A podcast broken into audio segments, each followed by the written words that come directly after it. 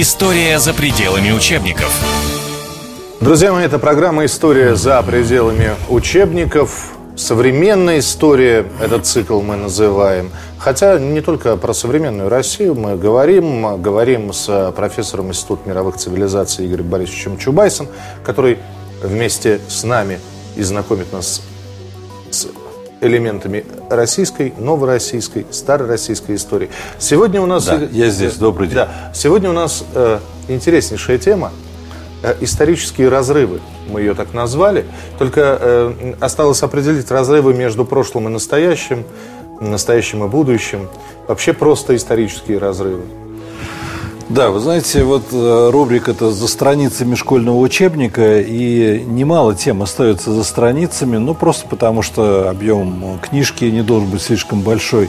Я, кстати, помню, когда я писал учебник, то одно из условий было для школы, то вот министр образования Калининградской области, он сказал, ну ты не делай сильно толсто, они же бьют по голове, лупят друг друга, толстая книжка, там будет большой удар. Так что учебник по истории не должен быть сильно толстым.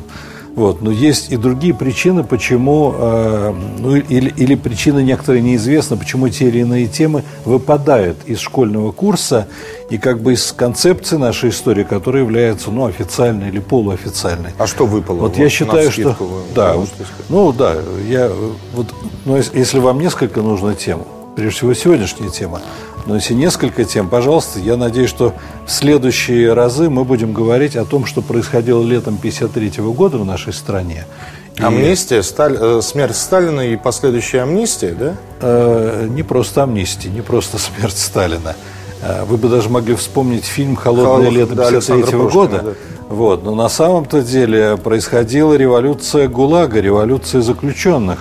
И отказ от сталинской системы, отказ от сталинщины произошел вовсе не на 20-м съезде в 1956 году. Он произошел в результате мощнейших восстаний в сталинских лагерях, о которых я собираюсь в следующий раз рассказать. Так. А сегодня э, другая тема, и, на мой взгляд, но, может быть, одна из самых ключевых. Вот я пытаюсь в этой замечательной книжке, которую я в той или иной форме пересказываю, рассказываю. Я... А, автор этой книжки Игорь Чубайс. Э, Это новая книжка, она называется «Российская идея». Вот, и в ней выстроена определенная теория России. Это не просто описание, что зимой в России холодно, а летом жарко там, и так далее. Да? Это определенная концепция, которая позволяет многое понять и кое-что предсказать. Так вот, узловая точка этой концепции и узловая точка, которая отсутствует в учебниках, заключается в том, что наша история разорвана во времени. У нас нет единой истории. Вот есть страны, которые разделены в пространстве, вы их знаете. Там, скажем, корейский народ живет на севере, в Северной Корее и в Южной Корее. Или, ну, когда-то Вьетнам ну, был разорван. Ну, или Афганистан до колонии, после колонии. Хотя а, у них мало что с колониями ну, там менялось. еще и государство как бы не было колонии. И, и он всегда воевал за свою независимость. Вот, ну, ну понятно, о чем. То есть да. есть страны, разделенные в пространстве. Вот Северный Кипр, Южный Кипр, да? А есть страны, э, это редкое явление, почти уникальное явление, но есть страны, разорванные во времени. Например, например, Третий Рейх – и Федеративная Республика Германии. Это разные государства. Это одна территория, один народ, один язык, а государство, госустройство совершенно разное. Так вот, э, в наших учебниках сегодня наша история российская э, изображается как непрерывное единое целое – был там Александр I, потом пришел Николай I, потом Александр II, потом, потом, потом, потом, потом Владимир Ильич Ленин, Иосиф Виссарионович Сталин и так далее, и так далее до сегодняшнего дня. Ну, собственно, да. Хронология правителей, она понятна, она да, на лицо. Да. Но вот я исхожу из того и пытаюсь это, и попробую сегодня это обосновать и доказать, что у нас нет единой истории. Наша история разорвана, разделена. И э, многие помнят фразу Черчилля, э, которую он произнес в Фулт, ну, Фултонская речь 1946 года, когда он сказал, что над Советским Союзом опускается железный занавес. И вот мы как бы оказались отгорожены от внешнего мира. Но фактически э, Черчилль э, ну, это некоторый плагиат и э, неправильный плагиат, потому что мысль о разорванности России, именно России, она впервые сформулирована Василием Розановым – в его э, э, работе «Апокалипсис нашего времени» Эта книга написана в 1918 году. И в 18 году Розанов написал «Над русской историей скрипом, скрежетом и грохотом опускается железный занавес. Наша история разорвана, разделена. Э, Все-таки, наверное, придется пояснить, потому что Конечно. либо мы живем заплатками, ну, то есть вот а, одна эпоха, да, а причем я так понимаю, что мы сейчас будем говорить, что эпохи-то коротенькие, да, ну, с калейдоскопической скоростью все менялось, и вроде как действительно страна одна, территория одна, но при Петре Первом это одно, а при, Елизавете Петровне это уже совершенно Вы другое. знаете, вот я, я бы с вами поспорил. Я считаю, что вся тысячелетняя российская история, начиная с 9 века или даже с 8 века, по-разному немножко можно датировать, вот, но с этого момента до 1917 года это единая история единой страны.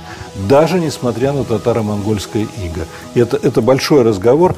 Но Хорошо, а разрыв когда произошел? а разрыв произошел после 17 года. Причем, вот, вот видите, как вы удивляетесь, как для вас необычно. Небось, отличник был в школе, все учил, на пятерки сдавал. Ну. А вот этого, а вот этого-то в учебнике истории не было. Ну, по крайней это- мере, про разрыв никто не говорил. Да, конечно. Великая Ну, Октябрьская социалистическая революция, до этого февральская революция. да? Февральская революция, Октябрьская революция. Да, и где Это разрыв всё как бы закономерно, Где- естественно. да. Одно из другого вытекает, Ну. одно другому соответствует. Ничего себе соответствует. ца- Царя, царя- царя сместили, временное правительство пришло, Да, временное да, правительство да, Ну, сместили. просто расстреляли императора, а так это дело же Ну, императора не сразу расстреляли, все-таки расстреляли как его только, чуть, как, ну, чуть ну, позже. ну, да, но большевики не сразу обрели такую силу и возможность это сделать. Они, они еще в съезде, а, в по-моему, в лондонском съезде, один из пятый съезд РСДРП, там обсуждался вопрос, там возникла такая дискуссия в ходе заседаний, э, большевики, предла- кто-то из делегатов съезда предложил отменить э, смертную казнь. Вот когда мы придем к власти, мы отменяем смертную казнь. А тогда другой из кулуара выкрикнул, и что, императору тоже? И все засмеялись, и на этом обсуждение прекратилось. То есть их желание расстрелять российского императора было изначальным. Оно Юрий реализовано Борисович, было. А, а заговорщики задушили Павла Первого. Ну, Это тоже- разные вещи. Это очень разные вещи, потому что бывает, как бы, э, ну, есть личные особенности. В каждой истории, ну, возьмите Шекспира, вы же занимались театром, насколько я знаю, кино, да? Ну, весь Шекспир, вся история Англии, это сплошная кровь, убийство, смерть и так далее, и так далее. Но бывает э, насилие, убийство, которое вытекает просто из природы человека, не из природы системы социальной, а из природы человека. Ну, люди, лю- люди со своими слабостями, когда речь заходит о власти, о высших э, привилегиях и так далее, тут вообще у многих сдают нервы, они ведут себя очень своеобразно. Но это особенность характера. В России, конечно, в России были заговоры, и Павел I был убит. Это сегодня как бы банально, это известно. И пришел Александр I. Ну, Но там есть- про, про Петра Третьего еще неизвестно, был ли он убит или да, скончался да. самостоятельно. Конечно, да. Но, э, ну, я боюсь, что мы сейчас далеко уйдем. Не, не, а мне просто это интересен, где- тема. в, чем, в чем разрыв. Я, Вот, я да. сейчас это буду пояснять. Да. Вы не волнуйтесь, я от- за свои слова отвечаю. Я не волнуюсь, мне главное, чтобы слушатели Не, понимали. э, Я сразу себе, вот неожиданно я нашел себе почти единомышленника. Знаете, я уезжал на несколько дней из Москвы, у нас события происходят так бурно, что буквально действительно уедешь на 2-3 дня, и такое произойдет, что нужно э, уточнять концепцию формулировки. Но я свою теорию не меняю, она у меня сформулирована еще в первой книжке о России, которая вышла в 96 году. Вот. Но э, я залез в интернет, вернулся вчера, влез в интернет и вижу, э, президент заявил в Совете Федерации. Это вот что- вы единомышленника наш. Да. А вы умеете выбирать единомышленников, я тут, смотрю, слушайте, да? это, это очень серьезно, я даже его процитирую. Он сказал, что э, это было как раз пока я отсутствовал, по-моему, 27 числа он был э, в в Совете Федерации. Да, да, да, 27. Вот, он, э, ну, я, я не мог отследить все, там и в командировке работать, следить за СМИ. Приехал, прочитал. Поражение России в Первой мировой войне – результат национального предательства. Вот это вообще серьезное выражение, серьезная оценка, которая никогда прежде от политиков не звучала. Политики об этом не говорили. А вы знаете, вот хотелось бы Владимиру Владимировичу, ну, конечно, э, конечно бы третьим его сюда, к нам в студию. Просто Давайте за- позвоним вам. Да, ну как-нибудь в следующий раз. ну, просто занят. за- хотелось бы задать вопрос просто. Э, Национальное предательство, будьте добры, пофамильно. Национальное предательство кого?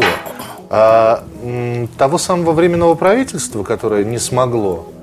А, Владимира Ильича Ленина, да, который с соратниками, ну и прочее. Это- Я пони- Национальное предательство. Такое ощущение, что нация, нация сама себя предала, да? Нет, это предательство нации. Нации. Кем? Нация, тогда а тогда нация, кем? Большевиками, Брестским миром. Я об этом собираюсь э, говорить, может быть, немножко позже, но это все мы с вами такое предисловие разыграли, увертюру, угу.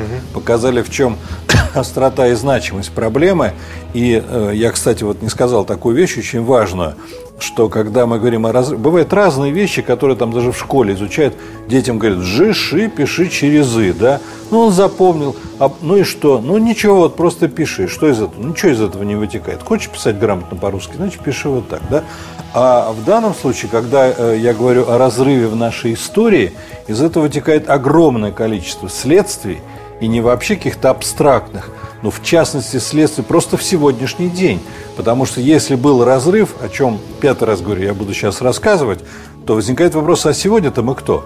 Когда нет ни Советского Союза, ни исторической России, если это разные государства, кому мы наследуем? Чью систему ценностей мы продолжаем?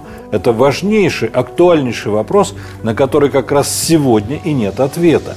Но прежде чем э, говорить о механизме, о системе наследования, о том, что есть Россия, потому что сегодня Россия не имеет своей идентичности, она является советской и антисоветской. Если, если кстати, это акт национального предательства, значит, у нас символом нашего государства является в сердце нашей столицы находится мавзолей предателя. Кому вы поклоняетесь? У кого там э, стоял почетный караул? Когда ну, это прекратится? Кто поклоняется? Нет, ну, находятся люди, которые нет, поклоняются. Но, но, нет, это, это, знаете, это не просто такой вопрос, вот, э, там, не знаю, из серии загадок, ребусов. Это, ну, слушайте, что же мы делаем? Как же это? Нет таких стран, которые поклоняются своим изменникам, предателям. Ленин подписал Брестский мир. Но я не хочу забегать вперед, я хочу вот поговорить и пояснить этот тезис о том, какой разрыв произошел, в чем он заключался. Ну а потом, наверное, все-таки мы подойдем и к вопросу о том, э, к чему это привело и как, как из этой ситуации выходить сегодня. Так вот, о том, что произошел разрыв, вообще, э, я именно подчеркиваю, разрыв государственный. Ну, значит, и истории, конечно, но люди остались, они были и остались, да, язык у нас остался русский, хотя и он изменился, и люди изменились. В чем же разрыв? Но я бы начал э, с самого такого, может быть, простого и очевидного. разрыв произошел на уровне госсимволов и госустройства. То есть русский флаг, российский флаг, российский гимн, российский герб после большевистского переворота они были запрещены к употреблению. Но вы знаете, что запрет на свою символику, вот э, молодогвардейцы э, в Краснодоне, они э, на 7 ноября там, 43 -го года, понима, в 42 -го года Над штабом немецким, да, да, поднимали красный, красный флаг, за что их потом в конце концов расстреляли. То есть, это не просто вот некая такая ерунда, да, это фундаментальная вещь, хотя кто-то, наверное, скажет, ну, подумаешь, символы, там, это, это, это не, не ну просто кто-то вспомнит картину, знаменитую картину на поле Куликовым, вот. И там вообще никаких российских символов. Современных э, или тех, которые мы помним по 19 ну там с хоругвями выходили, да, ну там там были тоже Потому флаж, что флажки. российская идентичность... Не, э, дело в том, что герб, э, гербы появились в позднем Средневековье, Вообще, когда, почему появился герб? Потому что рыцарские битвы на западе Европы, они, э, рыцари воевали э, в шлемах, да, чтобы было закованы. Понятно, кто, кто такой, да? Да. К какому и, дому непонятно, принадлежит? кто же один отличался, чем один отличался от другого. Для этого придумали гербы. И с этого времени герб стал входить в символику, и флаг и так далее. Так вот, э, ну, значимость и важность вот этих символов, кстати, кроме смены флага, смены герба, смены гимна, в России был еще и девиз. На русском э, гербе было написано «С нами Бог», а в Советском Союзе другая, другая символика «Пролетарии всех стран, соединяйтесь». То есть разрыв на уровне символов. Но я могу пояснить это. Вот, знаете, когда, э, когда мы, э, нам предложили отказаться от музыки Глинки и вернули советский гимн, советскую мелодию – то многие были против, некоторые были за. А большая часть общества никак не реагировала. какая разница, это не имеет значения. Это вообще очень такой болезненный показатель, потому что большинство стран очень, эм, народов, очень горячо эмоционально относятся к своей символике. Вот характерно на чемпионате по, по мира по футболу наши футболисты не пели свой гимн. На чемпионате по, Европы. Мы на чемпионат мира в прошлом а, году не попали, а, в позапрошлом. Я, я, я вот не болею. Ну, неважно, да. да. да Подождите, а, объясните да. мне, у меня, у меня есть вопрос. Да, да? да. Давайте вспомним, извините, я опять в, да, да. в далекие зебры заберусь, молодого царя Алексея Михайловича. Да патриарха Никона и протокопа Авакума. Да? И вот это вот знаменитый раскол, когда вот этот вот символ, да, вот это вот, когда крестились вот именно так, было заменено на, трех, на щепы, да, трехперстный. Произошел раскол, не разрыв, раскол. Вот из-за символа, вот из-за этого символа. Здесь самое вы... большое кровопролитие на Руси проходило в результате раскола, внутреннее, то есть оно каком-то смысле сопоставимо с тем, что творилось в 30-е годы 20 века. То есть вот этот переход от одного прочтения Библии к другому, к каноническому и классическому, он вызвал очень тяжелые последствия. Ну, то есть вот, вот это вот уже более-менее идентично, я пример привел, да? Не совсем. Это... Нет, нет, не совсем. Потому что там речь шла, шла о подлинности трактовки, о том, какая трактовка Библии. Ну, появился э, первопечатник Иван Федоров, который начал печатать Библию, и, и нельзя было печатать 10 вариантов, нужен да, был один. Нужен был исходный греческий. Да, да, и нужен был э, аутентичный подлинный текст. И вот тогда начали споры о подлинности. Это немножко другое. А здесь произошел полный отказ от российской государственности. Создавалось новое государство. Оно и название поменяло. Знаете, да, даже вот и сейчас есть сторонники СССР, в общем, среди молодежи, э, мне это не нравится, но они есть, да, они ходят с майк, в майках с надписью «Наша Родина – Советский Союз». Никто не ходит с майкой «Наша Родина – Россия» не ходит с майкой «Наша Родина Советский Союз», потому что название страны было потеряно, утрачено. Слово «Россия» по существу исчезло из обращения. Была Российская Федерация, но кто там об этом особо говорит? Ну, Советский с, Союз. Со сложно выговариваемой РСФСР, да? Да, да. То есть, значит, госсимволы. А, ну, я еще один пример приведу. Вот для многих народов своя национальная символика исключительно важна. И, например, э, поляки, вот я э, работал в Польше в коммунистические времена, и у меня были очень такие доверительные отношения. Я, я очень горд, что именно в Польше в советское время, когда я приехал дописывать диссертацию, то э, мы очень быстро подружились. Поляки привезли мне весь там издат, ну то, что у нас называлось сам издатом. Всего Солженицына прочитал именно там и в то время. Так вот, поляки мне говорили, что мы переживем ваш развитой социализм, там и все это, ним, да, но флаг наш – будет нашим, бело-красным. Бело и никогда никакой там ни серп, ни молот, ни звезд... Это наш флаг, и он меняться не будет.